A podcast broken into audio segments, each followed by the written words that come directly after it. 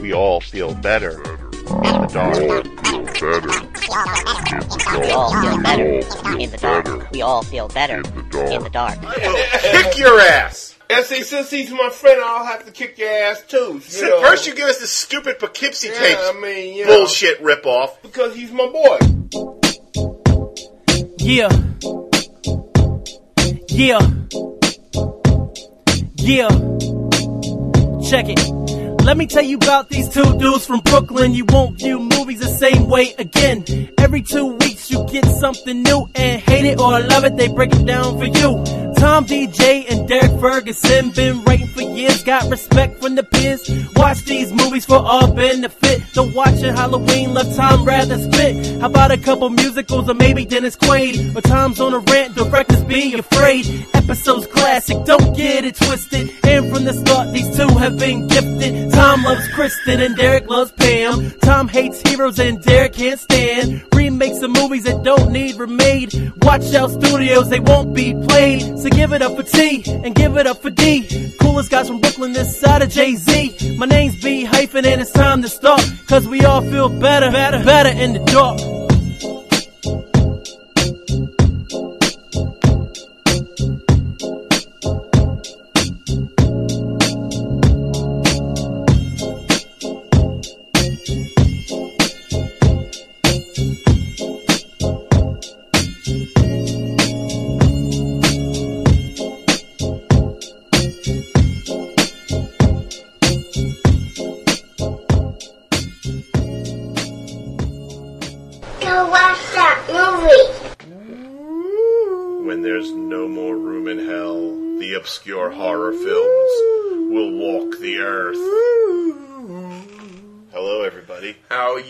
This is Derrick Ferguson. and this is the gruesome Thomas Deja. we should have horror movie TV host names. Disgusting Derrick Ferguson. Disgust- and I'm Doctor Disgust. Yo, I'm Thomas Disgusto. Yeah, but you know something? You couldn't go through the whole episode in that voice. That's true, yes. But I love those old horror movie hosts. Oh yeah, there was something that was lost when we became so quote unquote sophisticated, and we moved away from that Yeah. thing, like Zacherley and those Yeah. guys. Remember? Dr. Morgus out of New Orleans. Ghoulardi, of course, out of Cleveland. Mm-hmm. And you know who Ghoulardi's son is, don't you? Who? Wes Anderson. Oh, okay. You know, I did hear that someplace. You know, not to be confused, of course, with the son of Ghoulardi, which was another actor who took over Ghoulardi's show when Ernie Anderson retired from it. Mm-hmm. I think the last of those great heart was, of course, Elvira. Elvira. Yeah. Although, if you go online and do a little Googling, there's a revival. People are going on public access television, Mm-hmm. and they're also doing online with public domain horror films. Yeah. And they're doing their own horror movie host shows. Oh, that is so cool. So, We um, ought to do that one day. maybe we should. But And of course, everybody remembers the famous chiller with the six fingered hand Yes. coming out of the swamp and picking up the letters. go on our message board at betterinthedark.proboards.com and we expect you to join up as well. If you look around, James Dye has posted links to websites that feature the history of Chiller Theater, Creature Feature, and all the great New York City Yeah. horror movie shows. Creature feature, yeah. Fright Night, which- oh yeah, everybody remembers that. This is all a prelude to, of course, our annual obscure horror movies episode. For those of you who are just joining us because we've joined the Earth2.net We- community, We've jumped the wall. We've defected. We've, Yes. we've gone over to the dark No, side. it's just that they found somebody found us a better house to live in, so to This- speak. This is true. And it sure helps that I don't have to worry about uploading and downloading and doing all that other preparation. I just have to make the damn thing and say, "Hey, Mike, something's coming for you," and Mike takes care of it. Thank you, Mike. Thank you, Mike. We love you. So, In a masculine type of way, of course. so this is something that we've done ever since we started the show when we were still a part of Sci-Fi Fan Radio back in 2007. Wow. where around Halloween time we do a potpourri show. And a potpourri show is when we come up with a general subject. Derrick chooses three films, I choose three films, we discuss it, and the films are chosen as much for the possibility of the conversation they'll generate, as much as because we like them. Let me explain. Halloween comes around, Mm-hmm. everybody starts doing their thing.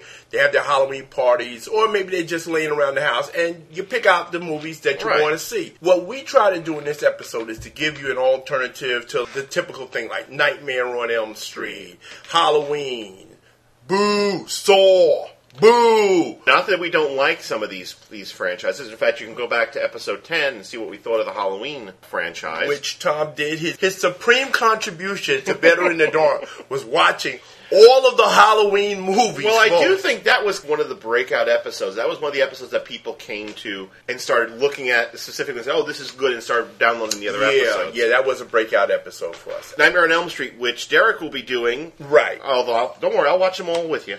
No, well, you, Um, you can if you want to. I just, I just, I, Yeah. I just watched about half of the Halloween movies. I didn't dare watch all of them. Yeah, Um, although we will be doing a Nightmare on Elm Street thing next year to tie in with the remake that's coming out from Platinum Dunes, Uh, starring, of course, the cousin of my dear friend Carrie. Hey, Carrie, hi, Carrie. Jackie Earle Haley. Right. That was going to be the episode this year, folks. The Yeah. Nightmare on Elm Street. But when we found out about the remake was being done, Billy Bob Thornton was Yeah, supposed to Billy Bob attached Thornton to was originally attached to it. Yeah. Of course, the thing that scares me about this remake is that, unlike in the original, where Nancy and all her friends were kind of timeless, even though they had 80s hairstyles and stuff, the Nancy in this one is supposedly emo goth kid who makes her own clothing, and mm. the Johnny Depp character is a podcaster. So it's going to be very anchored into 2010. Because it was some asshole in the back room said, well, we have to make it relevant for today's audience. You Relevant, know? this son of a bitch. Yeah, that's why some of those movies back then you could still watch it. If you notice,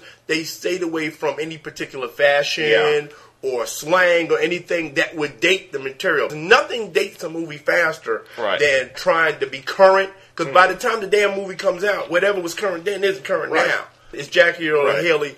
We're going to go see it. I know you're going to go see it. Everybody's going to go see it. And by the time it comes out, we will have the Nightmare on Oh, Elm and Street. uh, Michael Bay, bite me. Why Michael Bay? Because Michael Bay's in charge of Platinum Dunes. Oh, Okay. okay. Bite me very much. You and Megan Fox both. Hey, listen, I've heard a lot of good things about this movie that she's got coming out, Jennifer's Body. Okay, I think there's a problem with a movie where you have Megan Fox and Amanda Seyfried, and you cast the better looking, better acting girl has the secondary character. Yeah, but Megan Fox, of course, is the hottest name out there right now as far as movies are. And they're plugging Oh, her. as dumb as a box of- uh, rocks yeah, but I don't blame her for that. It's not her fault that they're trying to promote. Remember, this is the same thing they did a few years back with Jessica Alba, Right. Where they stuck her in everything, and they was trying to promote. And where is she now? What, Doing like- L'Oreal commercials. Exactly. It's been like two years since we've seen her in anything major. Well, I mean, to be fair, she, I think she's got something coming out this fall, Mm. and L'Oreal doesn't pick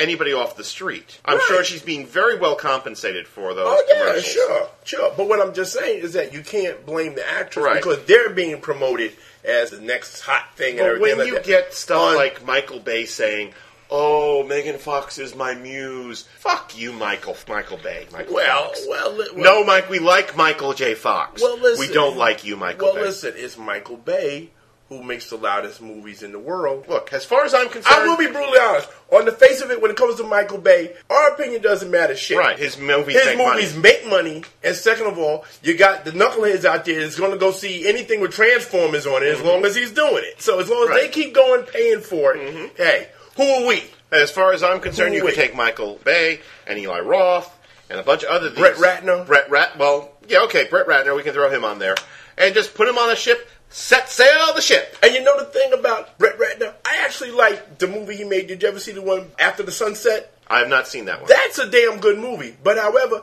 he screws up by making these dumbass rush hour movies, which I can't stand. But you know what the thing is with Brett Ratner? He's one of these people who doesn't mind being a director for hire. That's you know, true. that's the thing we got to keep in mind. I'm sure he has these great stories he wants to tell, but he keeps getting sidelined because people go, Brett, we need your help. We want to put this movie out. Your Matthew Vaughn just backed out on us. Can you Yeah. do Brett- X3? Or, or Bryan Singer just jipping yeah, can you do that. X3? Can you do Red Dragon? And Brett goes, sure, guys, because And again, because he brings in movie on time and Under usually budget. on the budget, exactly. Right. And they make money. exactly.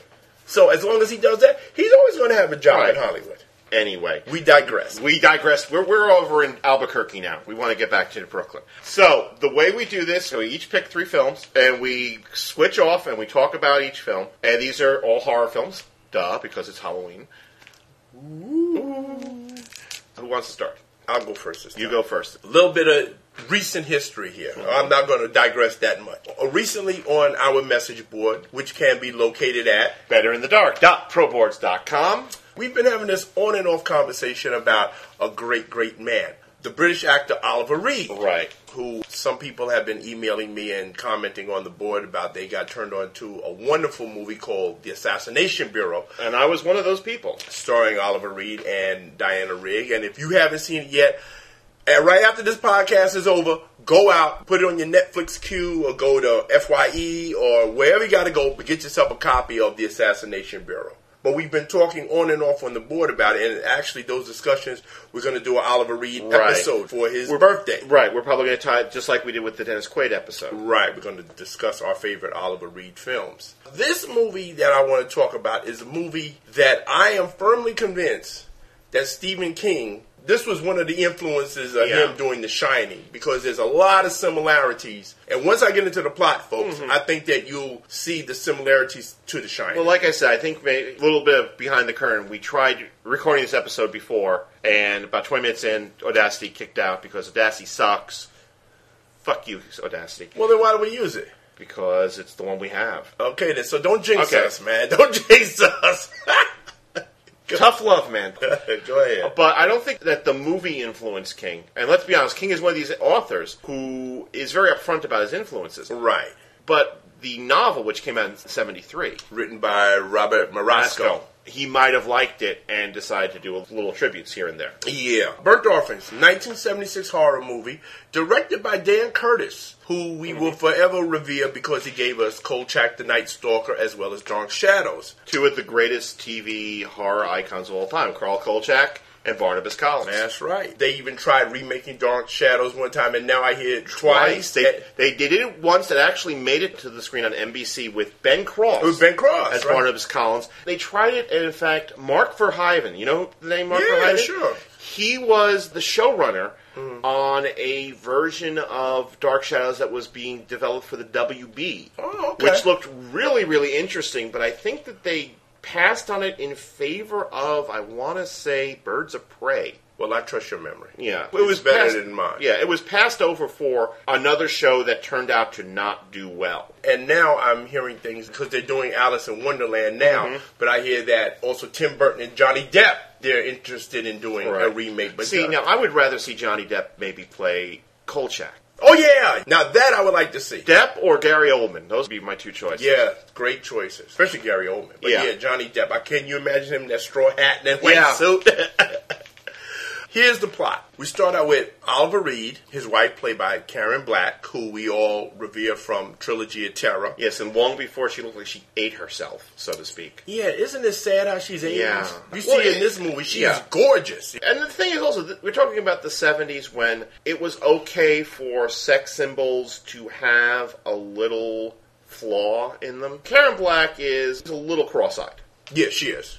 But she was still like smoking hot. But somehow that doesn't detract from that actually enhances because she's got that little what you call the wabi. Yeah. Which is Japanese. T- and forgive me, Dino. Dino will correct me, I'm sure, if I got it wrong, but if I remember correctly, the wabi is supposed to be the intentional flaw an artist puts in his work to make the work look more beautiful. Right. Matter of fact, I even dimly remember reading someplace that they could only work so many hours because one of her eyes would get tired Yeah. and it would start drifting off to one side or the other. If I'm wrong about that, I'm sure somebody will correct me. So we start off with Oliver Reed, his wife played by Karen Black, and their young son played by Lee Montgomery. They're driving because they want to rent this huge old gothic mansion for the summer. It's never explained exactly why they want to Mm-hmm. live in such a remote area. Although there is a scene halfway through the movie where Karen Black has fixed up this den Right. for Oliver Reed to work in, and there's a typewriter, and Mm-hmm. she's saying, "Okay, you can work here by yourself. Nobody will bother you." Ja, sounds familiar. All work and no play makes all the dull boy. That's very good. so they rent the house from this creepy brother and sister, played by Burgess Meredith and Eileen Heckart, who want to rent this mansion for a ridiculously low price. It's so low that Oliver Reed is convinced that there's a scam someplace mm-hmm. or there's something This wrong. smells like bullshit. Yeah. I'll stop. No, no, that's good. That's very good. Turns out there is a catch. Mm-hmm. Burgess Meredith and Eileen Heckart, the brother and sister, they're going to go away, but they're going to leave their aged mother who lives in a little apartment that's upstairs. The only thing that Oliver and his family has to do is give her her meals, fix the tray, drop it off. Otherwise, they don't have to bother her. This dude smells like bullshit thing. This smells like bullshit, Karen. yeah, that's exactly what Let's- he thinks. Let me make love to your cross-eyed countenance. That's what he thinks. He thinks there's got to be something wrong here somewhere. However, Karen Black, being the wife, and as wives usually do, she gets her way. They rent the house and they come there along with Oliver Reed's aunt, played by the great Bette Davis, who in a movie like this you would be expecting to play the crazy old lady, but no, she actually plays very Now, sweet. She's nice- still healthy at this time, right? yeah, yeah. Okay. She gets around pretty good in this Yeah. movie. It's not to like the '80s where she starts really declining. Right. So they move into this mansion, and almost immediately, weird things start to happen.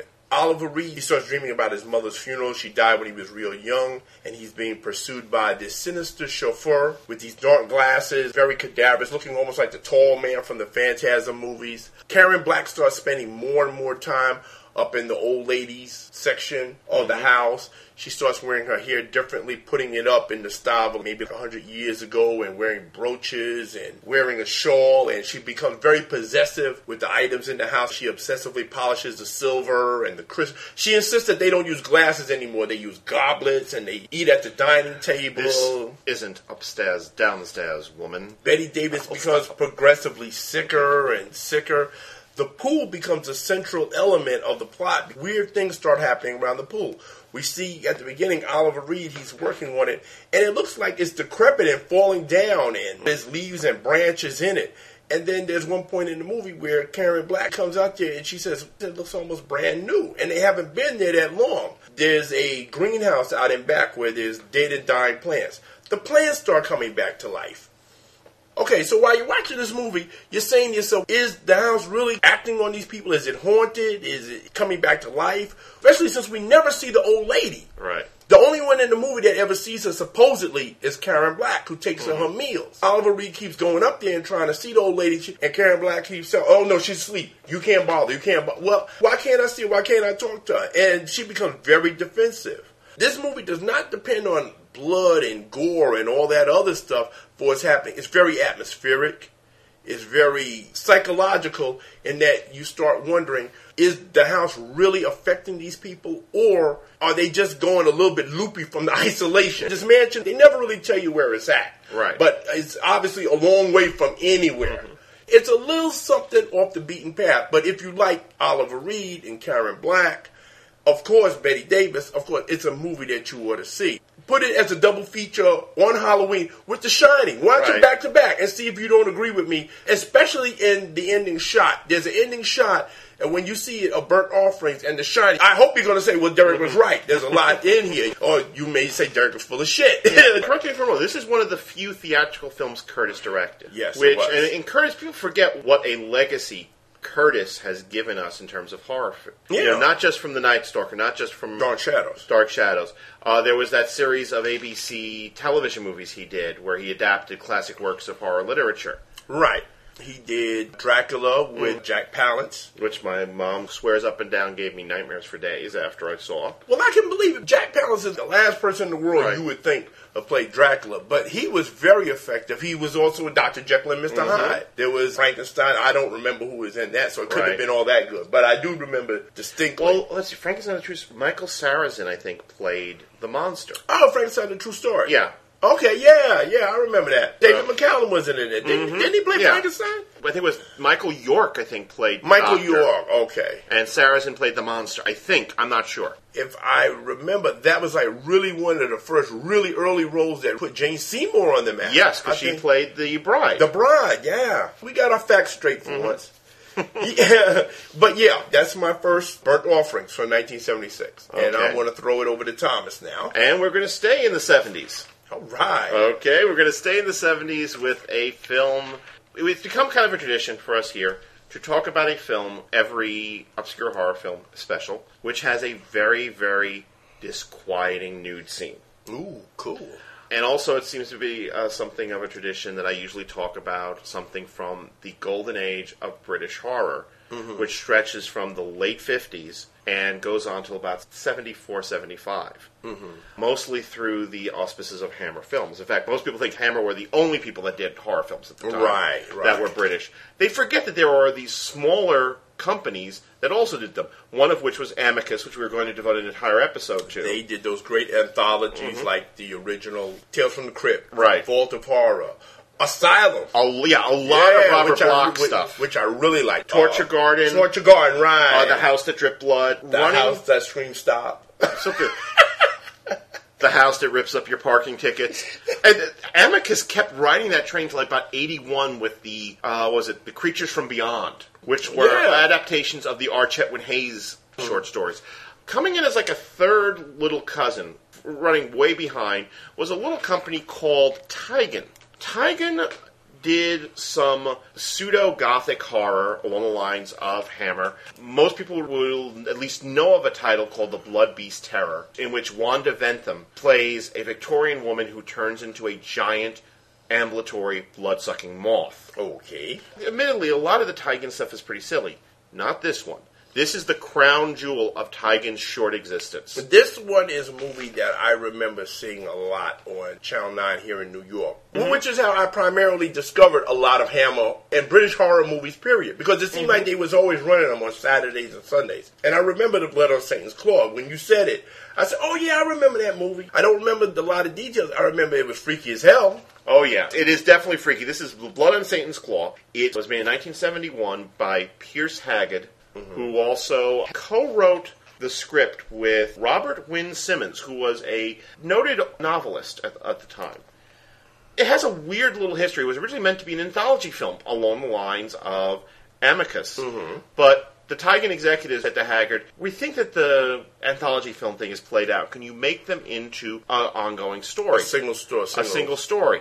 So he took what footage he shot, mostly stuff from the first half of the film, involving a young man bringing home his fiancee to meet his aunt. And his aunt don't like this fiance, so she puts her up in the attic to sleep. But there's something in the attic. Well, of course. Now, one of the great things about this film, by the way, is that it was shot mostly using natural lighting. Mm-hmm. And this was way before Barry Lyndon, when Stanley Kubrick and Ken Adam perfected a way to shoot natural light with high definition. right. So one of the real charms of this film, and one of the things that makes it so effective, is that using the natural lighting, you're not quite sure what you're seeing, but you know it's not right. Well, that's what I really like about directors mm-hmm. of that period. They didn't have the technology that we mm-hmm. have now. They didn't have the money, so they had to work with what they had. But doing that, that forced them to be very inventive and to Right. give us a lot of effects that you don't find in movies nowadays. Mm-hmm. Folks, not everything has to be CGI. Right. In this film, it takes place in the 17th century. A small town. Ralph, who's a plowman, uncovers this weird looking artifact in the field mm-hmm. that looks like a misshapen, monstrous face. Like a skull of some sort, but it doesn't look like it's a human skull, it doesn't look like it's an animal skull. And instead of burying the shit like he should have, He brings it to the attention of the judge, played by Patrick Wymark. This is his last role before he dies. Mm-hmm. This whole film, I've mentioned to you in the past, is kind of the flip side of the Witchfinder General. you're right. Whereas The Witchfinder General is a nasty, nasty film where everything is pretty much realistic. This one acknowledges there are supernatural forces at work, but it's the Okay. same weird, nasty, dirty, realistic 17th century. That was one thing I distinctly remembered about it. That everything is dirty. Like Yeah. nobody had water to take a bath. Yeah, oh yeah, oh yeah. Wymark says, "Oh, it's just a deformed animal." He's very much a man of reason, but he borrows a book from the doctor, a mm-hmm. book of demonology, and says, "I have to go up to London on business." But I will return. I love this. He goes, Remember, there's evil here, but you have to let the evil grow, even when people die. Notice he's saying this shit as he's packing his Yeah, bags to go right. to London. For only when the evil fully flowers can we destroy it. and you know what somebody should What you mean we? You're going. Oh, I love the fact that the judge is thoroughly ruthless. Unlike Matthew Hopkins, who is ruthless for his own means, mm-hmm. the judge is ruthless, but he means well for his people. Okay. So he drives away. Meanwhile, weird things are happening. This fiance is locked up in the attic, goes insane, starts screaming in the middle of the night, won't stop screaming. Hmm. They eventually send people to take her off to the bedlam, and when she leaves, her hand has been transformed into some sort of weird claw. When the Dun, dun, fiance dun. goes up to the attic and sleeps there to investigate, he gets attacked by some weird thing that we only see as like a hand. He ends up losing his hand. Yeah, wait, Yeah. he deserves what he get. He now, oddly enough, should have went up there with a couple of shotguns. that look like the one the fiance was sporting mm-hmm. show up in the bag held by a young woman named Angel Blake, who is played by the heavenly gorgeous Linda Hayden. Who it turns out is something of a ringleader of the kids in the neighborhood. And the kids are behaving more and more rambunctious and rude to the schoolmaster, who's also the Reverend, played by Anthony Ainley, the former master of From Doctor Doc- Who. Doctor oh, Who. soon to be master of Doctor Who. It turns out that Angel is collecting these artifacts for some purpose. And in fact, what's going on is that people who touch this claw begin to feel pains in their body. And a, a growth is created that they call the devil's skin. And so they're going around killing people And harvesting, harvesting the skin, skin. for reasons we don't know. Dun dun dun. So there's more and more terrible things happen. The most disquieting thing is Wendy Padbury, who is a former Doctor Who companion at this time. She played Zoe during the Troughton mm-hmm. era. She's walking through the woods picking flowers for somebody. Two boys say, "Oh, I found some flowers over there," and she and the thing that's, that's really great. This the sequence lasts for about seven minutes, and the thing that's really really creepy about this thing is that Haggard escalates the situation, and you begin to fear more and more for this character. Mm-hmm. And think of worse and worse and worse ideas of what's going to happen. And what ultimately happens is probably worse than any of the laws you come up with. Oh, jeez.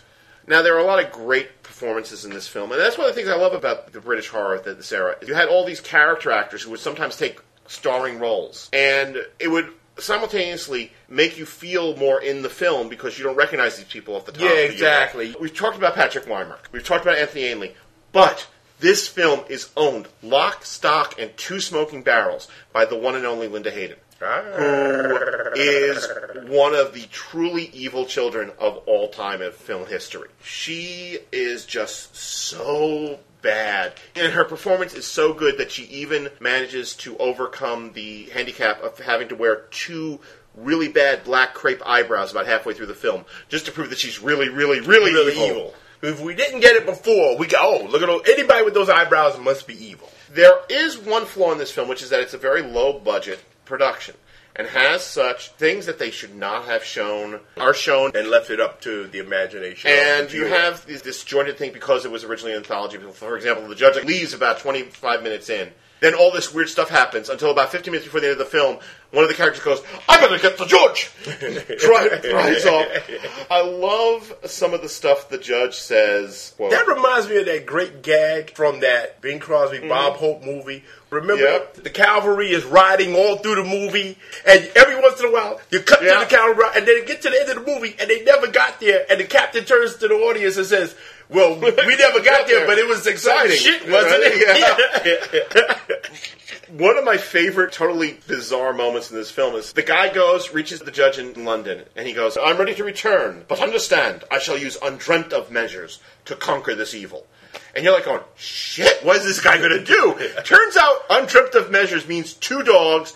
The guy who's been in a couple of films we've talked about, the big hulking brute guy, usually plays deaf mutes. right. Who from was the James Bond from the movie. yes, the one who gets knocked off by his tie. Yeah. in Spy Love Me, and a big honking sword. Oh wow! Undreamt But- of- yeah.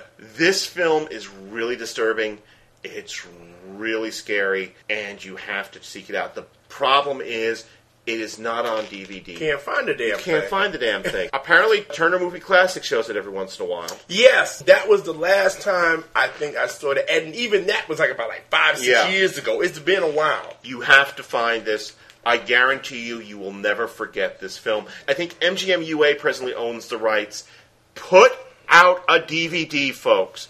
Especially now when so many of the principals are still alive. Yeah. Piers Haggard is still alive. I would love to hear, because Linda Hayden at this time was about 17 years old, and she's got a full on nude scene. That mm-hmm. leaves nothing to the imagination. Ah. When she's seducing Anthony Ainley, trying to get him to become a member of the cult. And one of the, the creepy things about this cult that she runs is that it's mostly kids, but there are also these two old people that are always taking up the rear when they're going on their worship sessions. They're taking it up the rear. Not taking it up the rear, taking it up the rear. What? Hey, Get your mind out of the gutter. Watch yourself, man. I would love to I know what you're thinking. I would love to hear Linda Hayden talk about this and some of the other actors. There's some Region 2 discs out there which are apparently using bad copies.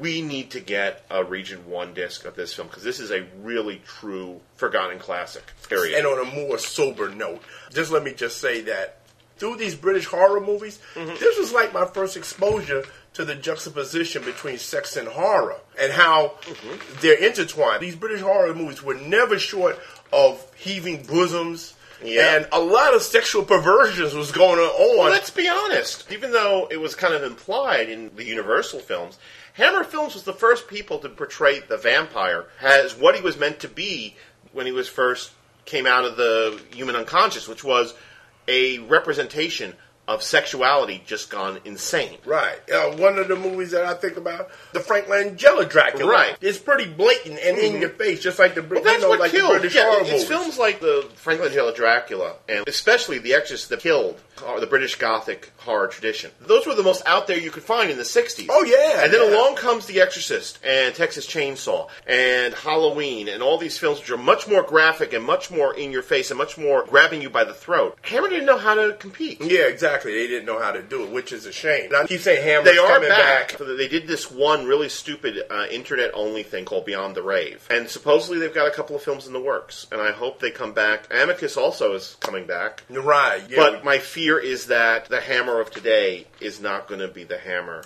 oh, nah. They're going to be doing the same thing that Platinum Dunes is doing, and Ghost House, and Dark Castle, and all Yeah, what is it? The other one, Dimension? Dimension, yeah. Dimension, yeah.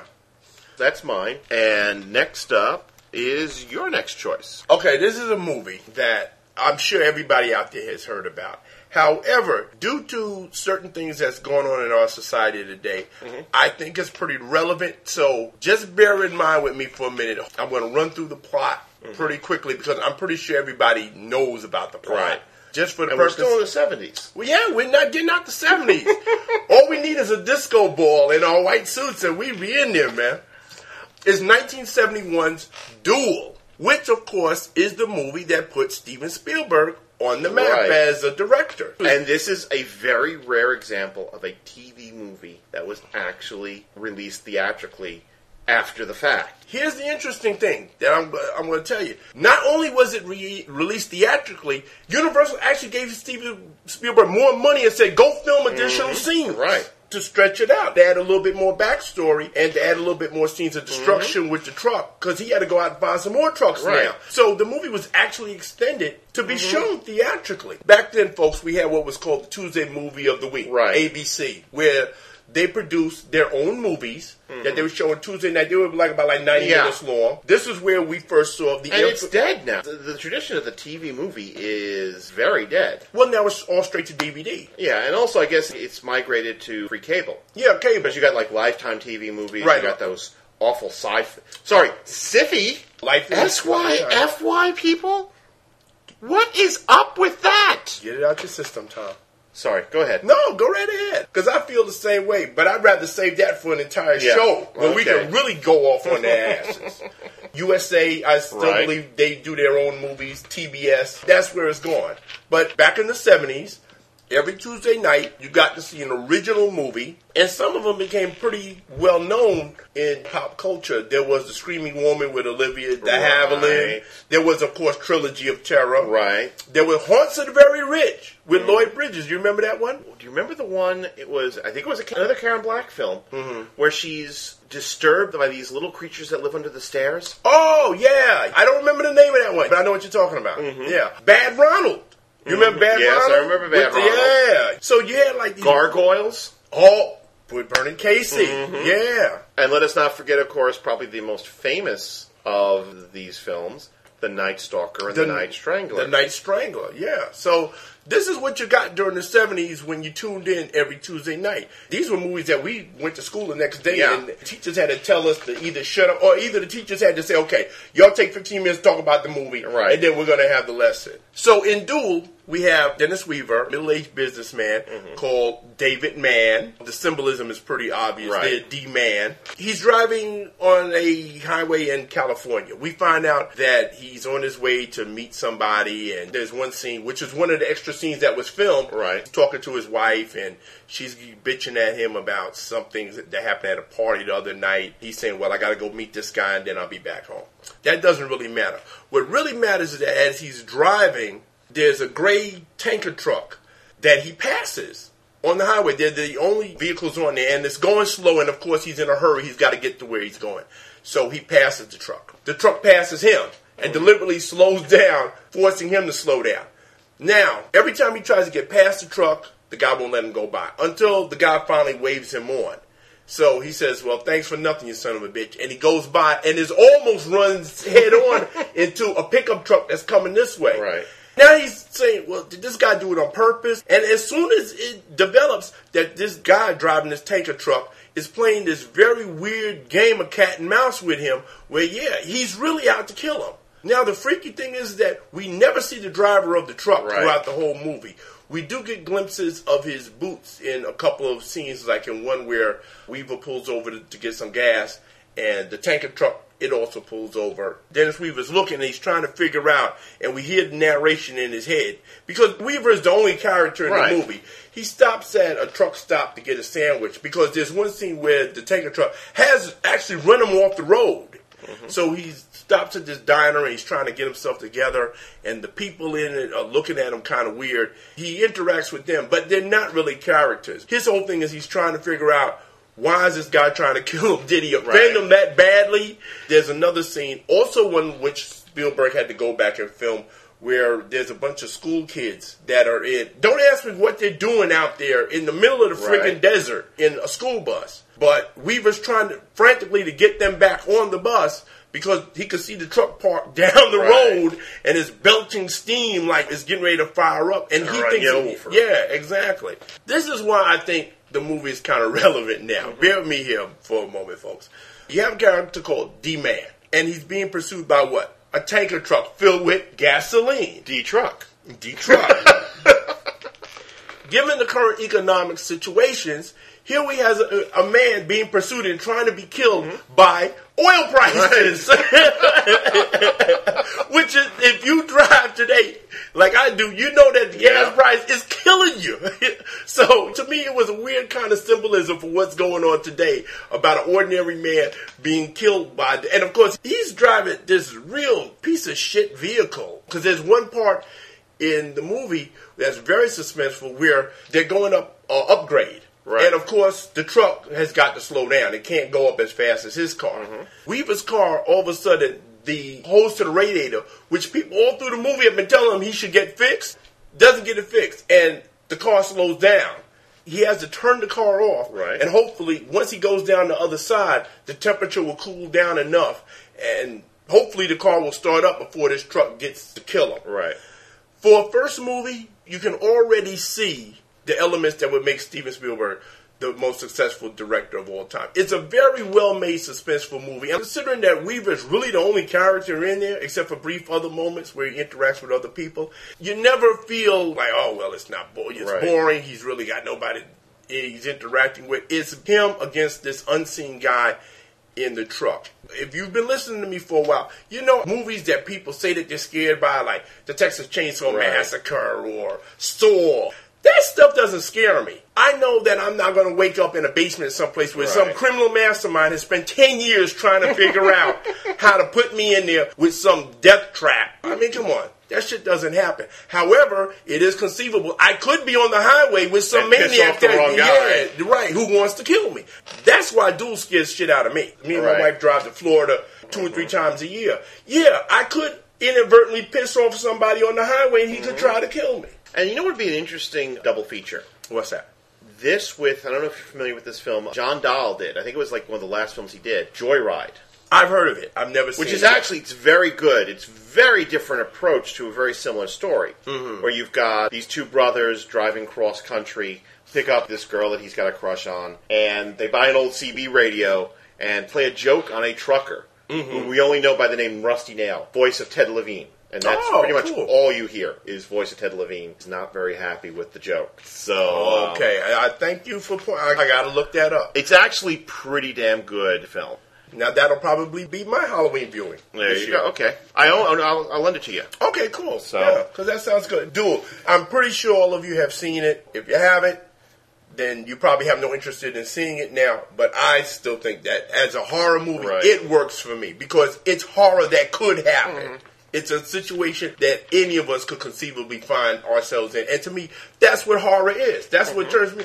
Nightmare on Elm Street. Yes, I love the movies, but as strictly as entertainment. I'm not actually scared by it because I know there's nothing that's going to come in my dreams and trying to kill me.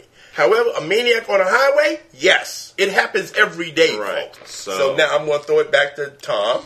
And we are going to leave the 70s, at least briefly, to talk about an 80s film. Oh, look at that! See, my car keys fell out of my pocket. Wow. Oh! serious! God of the Motor is displeased with you, Derrick. And I'm talking about 1987's Hello, Mary Lou, Prom Night 2, which is a Canadian film. It was originally filmed under the title The Haunting of Hamilton High until some smart guy in the production company realized that Hamilton High was also the name of the high school in the original Prom Night. Ah, with Jamie Lee Curtis. which Jamie Lee Curtis. And then it became Prom Night 2, The Haunting of Hamilton High, Uh, of and then got the much kickier title. And I like to think it was because the director, Ron Oliver, realized that the best performance in this film was being given by a young woman named Lisa Schrage, who is a curious case. We've talked about this in the past about these actresses who do two or three films and burn real, real hot, real, real quickly, and then disappear without a trace. Yeah. We're going to be talking about that a lot when we get to the Rivals of Bond series. Oh, okay. Because we're going to talk about Davi La- Lavi. And Yeah. Um, Lisa Schrage, to the best of my knowledge, appeared in only four films in the 80s, a handful of TV shows, and then has never been heard from since. really? The sad thing is, I've seen three of them. I'm not sad if you liked it. Well, I like her. Sometimes I watch a movie, like you said, Daliah Lavi. Like, Yeah. You know who we're going to talk about. She was usually in shit movies. I watched it because I could not take my eyes off She this is- woman. I don't think I'm exaggerating. She is one of the most amazing looking women I think I've ever seen in my life. Supernaturally beautiful. I would willingly. I would put her right up- yeah. a shit movie just because she's in it. Right. The film begins in 1957 with the prom of Hamilton High. The person who's about to be crowned as the prom queen is Mary Lou Maloney. And we know Mary Lou Maloney's not a nice girl from the first scene in the film where she goes to the church to give her confession. Hello, Mary Lou. She- the, the confessional opens, the, the priest says, What is your confession? And she goes, Oh, I've used the Lord's name in vain many times. eh, four Hail Marys. I've disobeyed my parents many times. eh, five Hail Marys. I've laid down with boys, many boys. Ah, say many it. times. Say what? Tell me more, and my you know, child. And you know what, Reverend? I loved every minute of it. And then she gets up, and you realize she's just written in lipstick for a good time. Call Mary Lou and a phone number. oh, oh shit! Um, so she's about to be crowned the prom queen. she has a steady boyfriend, Bill Nordham, but she's fucking this other guy in the back room behind the stage. Nordham finds them, gets really upset because he thought they were going to get married and all that. He stalks off, gets drunk, is watching her get crowned from the rafters, and is like about ready to light a cigarette. Hmm. His hands kind of slip, and he ends up accidentally setting Mary Lou on fire Oh shit! before she's crowned, right? Cut to the present day, which in this case is 1987. Bill is now the principal of Hamilton High, and the guy she was fucking is now the village priest. Bill Nordham's son, Craig, played by one of a number of 30 year old teenagers in this film, Oh god! is in love with Vicky Carpenter, who is probably a 40 year old teenager. She looks as far away from her teen years as I look as far away from India.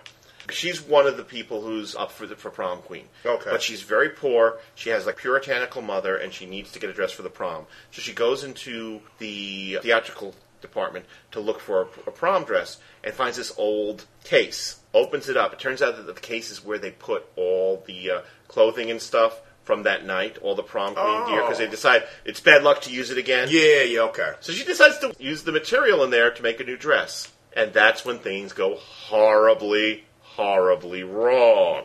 Don't get me wrong, this is not the greatest film in the world. And part of the problem is this is an 80s film, so all the teenagers look like they should be actually peers of their parents, not their children. And of course, about like 45 minutes into the movie, it's Yeah. pretty obvious who the killer is. What happens is, as she makes this dress, Mary Lou becomes more and more powerful. At its core, it's a ghost story, and she ultimately, in a, a really cool scene, takes over Vicky's body. When it happens, she's in the classroom in front of a chalkboard, and Mary Lou actually reaches out of the chalkboard and mm-hmm. drags her into it. As she's dragged out, the letters in the chalkboard swim around and reconfigure themselves. So that was like a cool. It's little touches like this. The funny thing about this is, even though it was made in Canada, it has a very Italian horror movie feel with the Oh, garish okay. colors.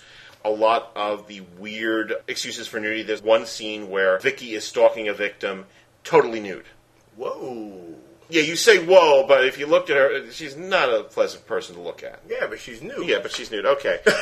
You see how shallow I am. the, the main reason Mary Lou has come back is to get that crown, but the secondary thing is to torment her old boyfriend. Oh, boyfriends. Okay. And she's doing that by trying to seduce Craig. Michael Ironside, who plays Bill, has these nightmares of being in a drive-in where Mary Lou is in the back seat with Craig and doing bad things to him.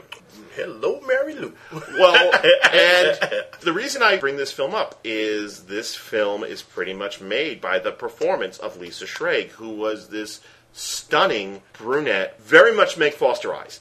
Very mm-hmm. startlingly, startlingly blue eyes. She gives a tremendous performance in what little time she has, because she's only in the first 10 minutes of the film, mm-hmm. and she really doesn't have anything significant to do until the last 10 minutes. But for those 20 minutes, she owns this. She just, yeah. grabs this film and says, This is my performance, motherfuckers. I hear that. It surprises me she didn't get any more work because she was in this. She was in Gnaw, Food of the Gods 2. She was in a Hong Kong film set in Amsterdam, Mm-hmm. which was released here on DVD as China White. I've heard of that movie. She kind of like disappeared off the face of the earth, and I gotta wonder what happened to her. Because the other films in China White and Gnaw, she wasn't as great. But in this film, it's like, this is my. Uh, Well, you know, some people they just get into Yeah. acting for different reasons. Some people don't get in it to stay. Right. Maybe she got a better offer. Maybe she got married. Well, it's like what happened with Carolyn Schlitt, the USA Up All Night hostess. Yeah. who, uh, I posted about on my live journal, Right. Space Monkey Mafia. The last report I've heard is somebody has said that they found her in Atlanta. And yeah, she got married and retired from the business. Yeah. Maybe somewhere in Edmonton, Alberta, or British Vancouver, Lisa Schrage is acting as a teacher. Now, granted, part of me wishes we never get to see her again because then you won't get a situation like when Stacy Nellican resurfaced last year Mm-hmm. after having written a how-to book about how to maintain a healthy marriage. She did not age well. Oh, well, see, there you go. Sometimes it's better. That's why this is one of my favorite all-time women. Woman's gorgeous, Betty Page. Yeah. Betty Page never allowed herself to be photographed because they found that she was a Yeah. born-again Christian living in Florida. She was very happy with her life. She And I mean, I give her credit for not high because there are stories. Ken McIntyre on the recent movie about girls hmm. talks about one of the Russ Meyer's women. Yeah. who now refuses to acknowledge that she ever was in these movies. Right. Betty Page will talk about it. Right, she talk- but she just said, "Don't show my Yeah, picture yeah, now." she said, "I love that. Let us remember her Right. as she was at her best." And she never allowed anybody to photograph her, but she was living a nice, quiet life. Yeah. and she was happy with it. Some people do that; they leave what they were doing, and you know why? They've got the sense to say, "Let me walk away from it now." Right. While I got the chance, and let me go on and find another life. Which is what's going on now with a lot of wrestlers. Somebody like Chris, unfortunately, Chris Jericho has come back. I give Chris Jericho, and he was one of my favorite wrestlers of all time, Hmm. a lot of credit for saying, I don't want to end up doing the independent circuit when I'm 60. There you go. I want to do my music. I want to try acting, and he walked away for a couple. Sometimes of years. you have to walk away when you're young enough Yeah. to be able to walk away, Or so Dwayne Johnson. do, or you can do something else. Who, Yeah. you know, he's talked about doing one more match for WrestleMania, and he's one of these people who has always been very clear that he has utmost respect for Vince McMahon and Mm. for what Vince McMahon did for him. But I give him credit for being retired and staying retired. Exactly. Sometimes it is better to walk away when you're young enough to be able to do something else. And you have your fans. Oh, why should you do that? Yeah, okay. Well, you got to remember something. These people have lives too. They Right. have ambitions. They have dreams. Like somebody, some people want to keep acting for the rest of their life or doing wrestling for the rest of their life. Some people don't. They get into it Mm-hmm. Right. for a while. Okay, like me and you. When we were younger in our twenties, we did other things Right. different from what we're doing now. That's just the nature of life, and you got to respect people for doing that. It's like that line in Fever Pitch where they said, "Well, if I was wanted to do what I was thinking I was going to do when I was 12, I'd be an astronaut and married to Scott Bakula or something to that effect." Yeah. So now that we're finished with the with the 80s, yes, and it's back to me now. and back to the 70s. Yes, we're going to go back to 1976 to a strange little movie that stars two of my favorite actors. And I wanted to do this because a lot of people see her in movies nowadays, and I think they kind of take her for granted because she's been around for a long, mm-hmm. long time, doing consistently excellent work. In this movie, you see the seeds of what she would be later on Yeah. and she's doing movies now. I'm talking about Jodie Foster, mm-hmm. and the movie is The Little Girl Who Lives Down the Lane. If you folks are paying attention, you're seeing a pattern to the movies that I've been reviewing, And that- it also seems like this is the episode of Really Bad Kids. yeah, good point. good point. All of the movies that I've done depend more on psychological horror and atmosphere more than blood and gore and people being thrown off of flaming wheelchairs. People think that horror is only about how people get offed in these movies. Right. People forget that horror is a emotion, and there are many ways you can get that emotion, mm-hmm. not just through watching somebody die horribly. This is a movie that every time I see it, the ending creeps me out to no end because of the way it's filmed. And I'm going to get to that in a minute. We start with Jodie Foster. She's living in this small New England town, and she's living in this house by herself. Mm-hmm. Supposedly, her father lives with her. He's a famous writer. He's off and away on business.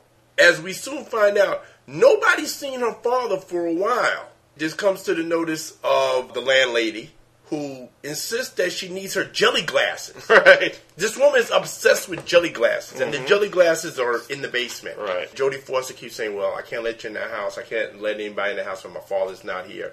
Either she says that he's away in, on business, or he's in his den upstairs working on his book and cannot be disturbed at any time. The landlady keeps saying, "Well, I need to talk to your father because I need my jelly glasses. Right. They're in the basement." Okay, I'll tell my father.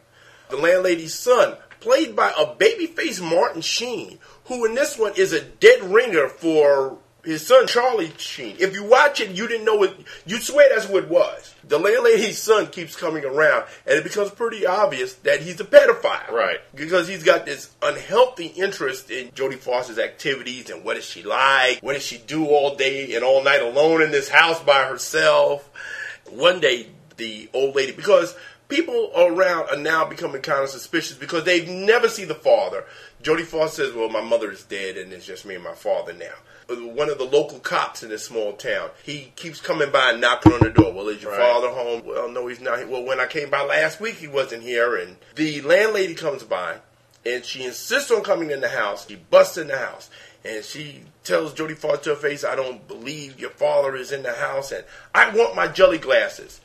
Long story short, she falls down the stairs, going to the basement, and breaks her silly ass neck. Foster panics, and she hides the body. Mm-hmm. Because as it turns out, there is no father. He's dead. The mother's dead. She's living there by herself and maintaining the illusion that she's living there, but she just wants to live by herself. She doesn't want to be bothered. She doesn't want to go to a foster home. She starts having this relationship with another kid who's an amateur magician, and he always walks around with a cape and a top hat Right. and a cane. But he used the cane partly because he had polio when he was a kid. But he's an accomplished magician and he knows magic tricks. Matter of fact, he's so accomplished at this, he's actually able to fool the cop when he comes around one time by pretending to be Jodie Foster's father. Because he knows makeup. He's one of these nerdy kids that read the monster magazines and gets makeup kits. And due to his voice being so hoarse from him getting over pneumonia, he pulls it off successfully. In the meantime, Martin Sheen is still coming around, still bothering Jodie Foster, and he finds out that her father is dead, and he actually finds the body of his mother in the basement. And that sets it up for one of the most chilling endings of any movie that I've ever seen. I'm not going to give it away, but you have Jodie Foster watching somebody else die. And you know how usually uh-huh. look like in a movie they have like a freeze frame? Right. They don't. As the credits are rolling, there's a fireplace in the back. The flames are moving. Mm-hmm. You see her quietly drinking the tea, and you hear the soft sounds of somebody choking to death off camera.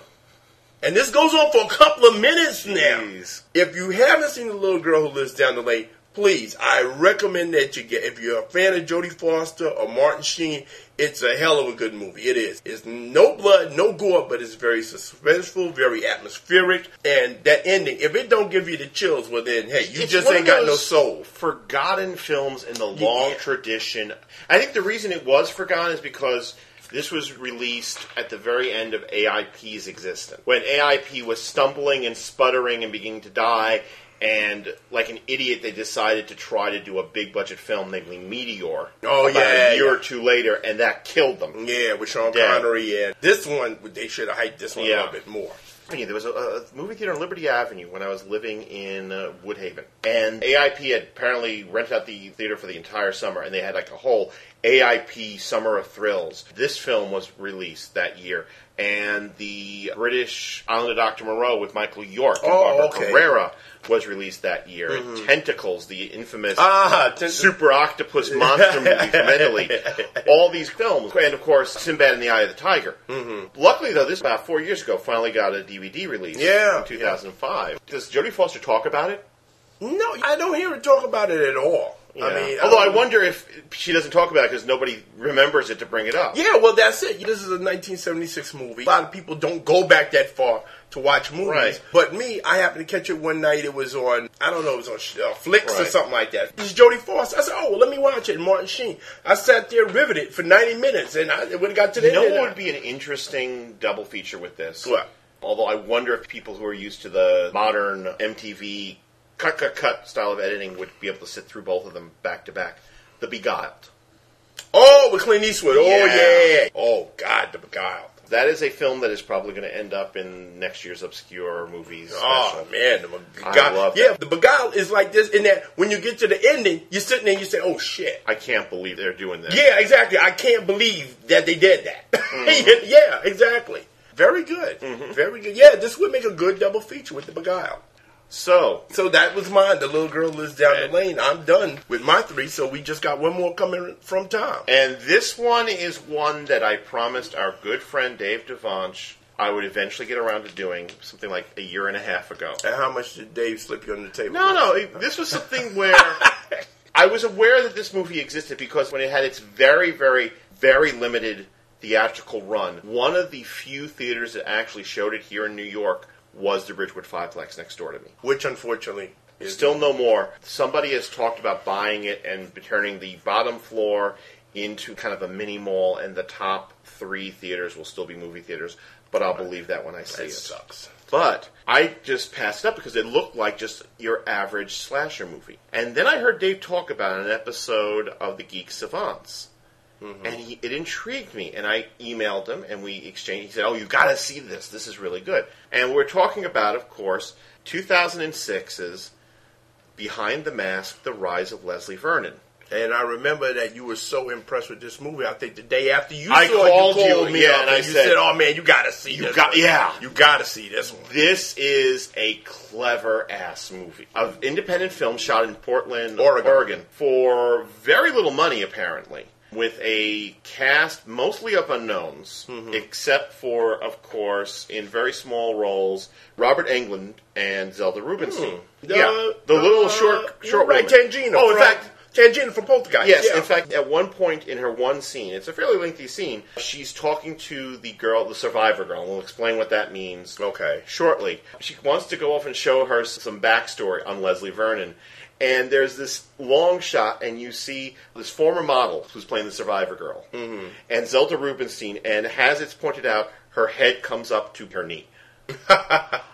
Behind the Mask takes place in an alternate universe where Freddy and Jason and Michael Myers and all the serial killers of movie fame really exist. Interesting premise. Okay? What we are doing in this film is we are following the efforts of Taylor Gentry, who is an up and coming television newswoman. Really tiny, kind of cute but not gorgeous girl who thinks she's got the story that is going to make her jump from local to national. In that she's been contacted by Leslie Vernon, who is played masterfully mm-hmm. by Nathan Baesel. Because she's done apparently some background pieces on some of these killers. He's like, I'm about to embark on my career as a psycho killer, and I'd like somebody. To, I'd like somebody to document. it. Before he's killed body one. Yes, before he's killed body one, he Okay. contacts this girl. Guy with no shortage of confidence. So the bulk of this film is footage shot by her cameraman and sound man as she follows Leslie around as he's explaining the tricks of the trade about how you have to create your character's backstory and plant the seeds. You've got to choose the right survivor girl, and the survivor girl is in fact the person who ends up living through your rampage. Okay. And in fact, she's chosen this survivor girl, Kelly, who works in this diner in this small town, Glen Echo, in Massachusetts. And she's going to be the survivor girl. At one point, they're like outside the high school, and he's going, The jock types there, here is your. The stoners are great. Cannon fodder if you want to build up your body count. And the great thing is, you leave one alive and they tell people that they were struck by a serial. Nobody believes them. So this guy Yeah. actually made a study of the MO of a serial killer. We see him training because he's got to have cat-like reflexes so you can do the teleportation tricks and stuff. We meet his mentor. the teleportation trick? Yeah, he's like, you got to be super, super fast because you got to like get out of view real quickly, real fast, And appear someplace and appear else. somewhere else. we get to meet his mentor, who is played by Scott Wilson, who has Oh, married Scott Wilson. Okay. who has married his final girl. It's, it's a weird scene because they first take her to see the mentor, Eugene. His wife is like, oh, she's out back practicing his breath control. So they go Ah. out to this field, and Leslie and uh, Taylor are, have to dig him up because he's in a coffin. Practicing his breath. Because he explains it. The first things you learn if you're tra- training to be a psycho killer is how to slow your heartbeat so that you appear dead. tricks and trade of the, of the and psycho this killer. whole sequence where they- they're visiting Eugene I is like kind it. of kind of really fun and creepy because it's almost like he's taken Taylor home to meet his folks. His folks, yeah, really cool. Tricks and trade of the psycho killer. Eventually, what happens has with Dutch film, I think you may be familiar with, called Dog Bites Man. Yeah, Slowly, Nathan starts incorporating them into his little campaign. Mm-hmm. So, like for example, he has Taylor help him break into a library so he can make an appearance in front of Kelly, and that's when he learns he has an Ahab. Go ahead, An A- ask it. What's an Ahab? Dr. Loomis, Ray Wise and Jeepers Creepers. The guy who is made chasing after the psycho killer his life's, His life's work. work. Ah. And Dr. Halloran, the Ahab in this film, is played by Robert Englund. Ooh, good man, At, cool. at one point, Taylor decides to try to interview Kelly and gets screamed out. And you, because that's the thing that's brilliant about Nathan Baesel's performance is that he's charming Mm-hmm. and he's clever and he's smart and you like him almost instantly because he's making jokes and he's being funny. Like at one point where they're hiding out in the library, he reaches up, pulls down a paperback, goes, "Oh look, Paradise Lost, found it," throws it aside. Oh, found it. Gets like that comes off as almost ad lib. Yeah, it is. A lot of the film was uh, improvised, apparently. Oh, okay. And then you begin to get more and more situated. This guy is not quite right.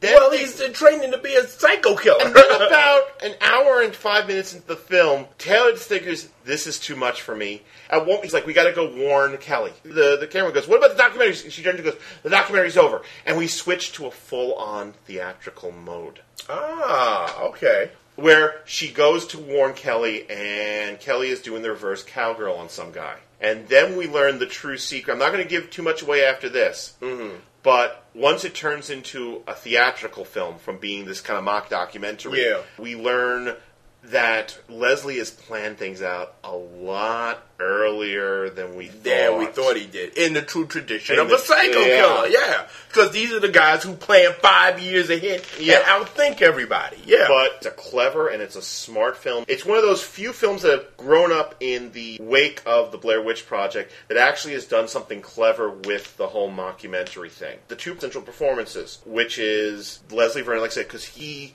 convinces you almost from the start that you like him. yeah, you really like him. And by the time you realize, I should not be liking this guy, it's, It's far too late. Yeah. your ass is sucked. and Angela Goethals' Taylor. She was a theatrical actress, apparently, and I think she went right back to theater afterwards. Mm-hmm. You get the impression it's almost like a courtship for a while Mm-hmm. in that early part until like, she begins to realize this guy's. Well, it is. It, it's a seduction because this guy's charming and everything. Part of it depends on him being able to charm you. You're Yeah. not supposed to look at him and say, "Well, he's a psycho killer." really, really, really fun. Uh, if there's one problem, is that about two or three times they do cut into the theatrical mode before that moment, which I think does kind of disrupt the flow of the They film. should have just stuck Yeah. firmly in the documentary mode and then gone full blown yeah. theatrical. But if you are bored with the state of slasher remakes As I am, and just find the slasher movie convention stupid in the extreme, I uh, do. Check this out. I'm proud to say it. it manages to have fun with the slasher genre, but not in that winking, winking, aren't I smug way that Yeah. Scream did, but also gives you an effective scare fest at the end. So Sounds like a movie tailor made for me. you, I think you would enjoy it. I think it would be. Um, it's just, it is just a lot of fun. Good. So that is it for our recommendation. I think we got a nice little slate. That's it. We're done already. Yes. Wow. So let's review our six choices. Okay, you want to review yours first, or should Okay. I? Go ahead. You review. My yours three choices was 1971's really, really nasty old school story of old school Satanism amongst kids. Back when things were rotten. and Mel- boy, are they rotten in as Mel film. Brooks put it so well. Which needs to be on DVD, MGMUA. Like now, Blood on Satan's Claw. The whacked out Canadian, but with a very strong Italian feel, Ghost Story, uh, which provided the greatest starring role of Lisa Schrage, Hello Mary Lou, Prom Night 2, and of course, the absolutely charming and amazingly fun, and I say this in a positive way, I don't usually like horror movies to be fun, but this one is, in the best of all possible senses, Behind the Mask, The Rise of Leslie Vernon. Okay, very good. And for my three, which definitely I was in old school mode in mm-hmm. this episode. Yes. First, I had Burnt Offerings mm-hmm. with Oliver Reed, Karen Black, and Bette Davis about a family living in what is apparently a haunted house that is driving them mad. Or are they just driving themselves mad from the isolation? Then we had the Steven Spielberg classic Duel, which stars Dennis Weaver as a hapless businessman just minding his business who pisses off the wrong guy on the road and spends the whole movie trying to escape from him. And also, I threw in my little bullshit symbolism about the, Right. the oil price. But forget all that. It's just simply a well made thriller. And then I finished up with uh, The Little Girl Who Lives Down the Lane, one of the earliest movies made by Jodie Foster, who we know what she eventually became. Right. It's her as a little girl living alone by herself, maintaining the illusion her parents are still alive, while trying to fend off a pedophile, played by, of all people, Martin Sheen. So I guess it's now time for the administrative before we take us out of here. Yes, sir. If you love us, if you hate us, if you want to tell us that the Saw films are a great achievement of cinematic masterfulness, um, there are a number of ways to contact us. These days, the best thing to do is send us an email at betterinthedark at earth-2.net. No more mm, it's in. There you go. You could also join one or both, preferably, of our message boards. We got two. The one that we mostly hold court on is at betterinthedark.proboard.com. Right. But we also maintain a forum on the earth2.net forums. There you go. So when you go to earth2.net to download us, you click on the forms and you register, and you can get access not only to us, but to DJ Comics Cavalcade and Bigger on the Inside and Earth2.net the show. A lot of good Red conversations. Media. A lot of good conversations going on there. And bigger in the inside. I've been listening to it a lot lately, especially the Patrick Troughton era, because Mm-hmm. Yeah. I'm really not that familiar with that area of Doctor Who. I came in well during Tom Yeah. Baker, but then I go back as far as Jon Pertwee. Now their discussions. If you guys haven't been listening to that, please give it a listen because now I really want to go out and get some of those Patrick Troughton Right. episodes. And you got to give him credit for the same credit I give to Michael Bailey for him and Jeffrey Taylor doing uh, From Crisis to Crisis. That's a long term project Yeah. that Michael and DW are on. Yeah, You gotta give of- him credit lot for of that. commitment. We both got live journals. We both if live they want journals. to contact us there, Derrick's is called Derrick Ferguson's Notebook. right? And yours is called Space Monkey Meat Mafia.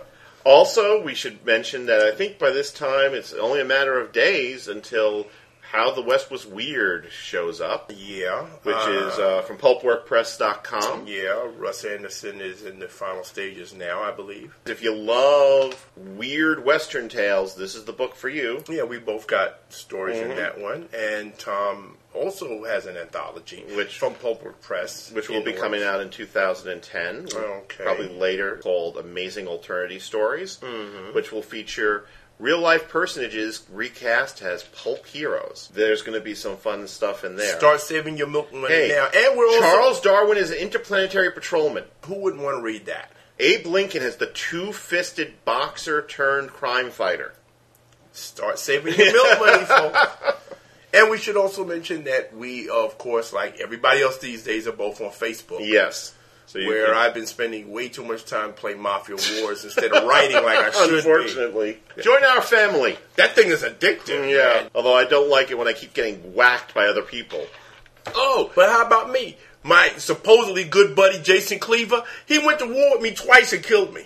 Yeah, but it's a lot of fun. But anyway, that's the various ways you can get in touch with us. So until next time, and in fact, if this is broadcast in the order it was meant to be, next time is November, which means we're going to have the two-part Superman episode coming up. Unless you're trapped in the middle of a 17th century village where you're beset upon by little Jodie Fosters who are driving big tanker trucks and trying to run you over, while the ghosts of prom queens are trying to sell you houses that you die to make them younger.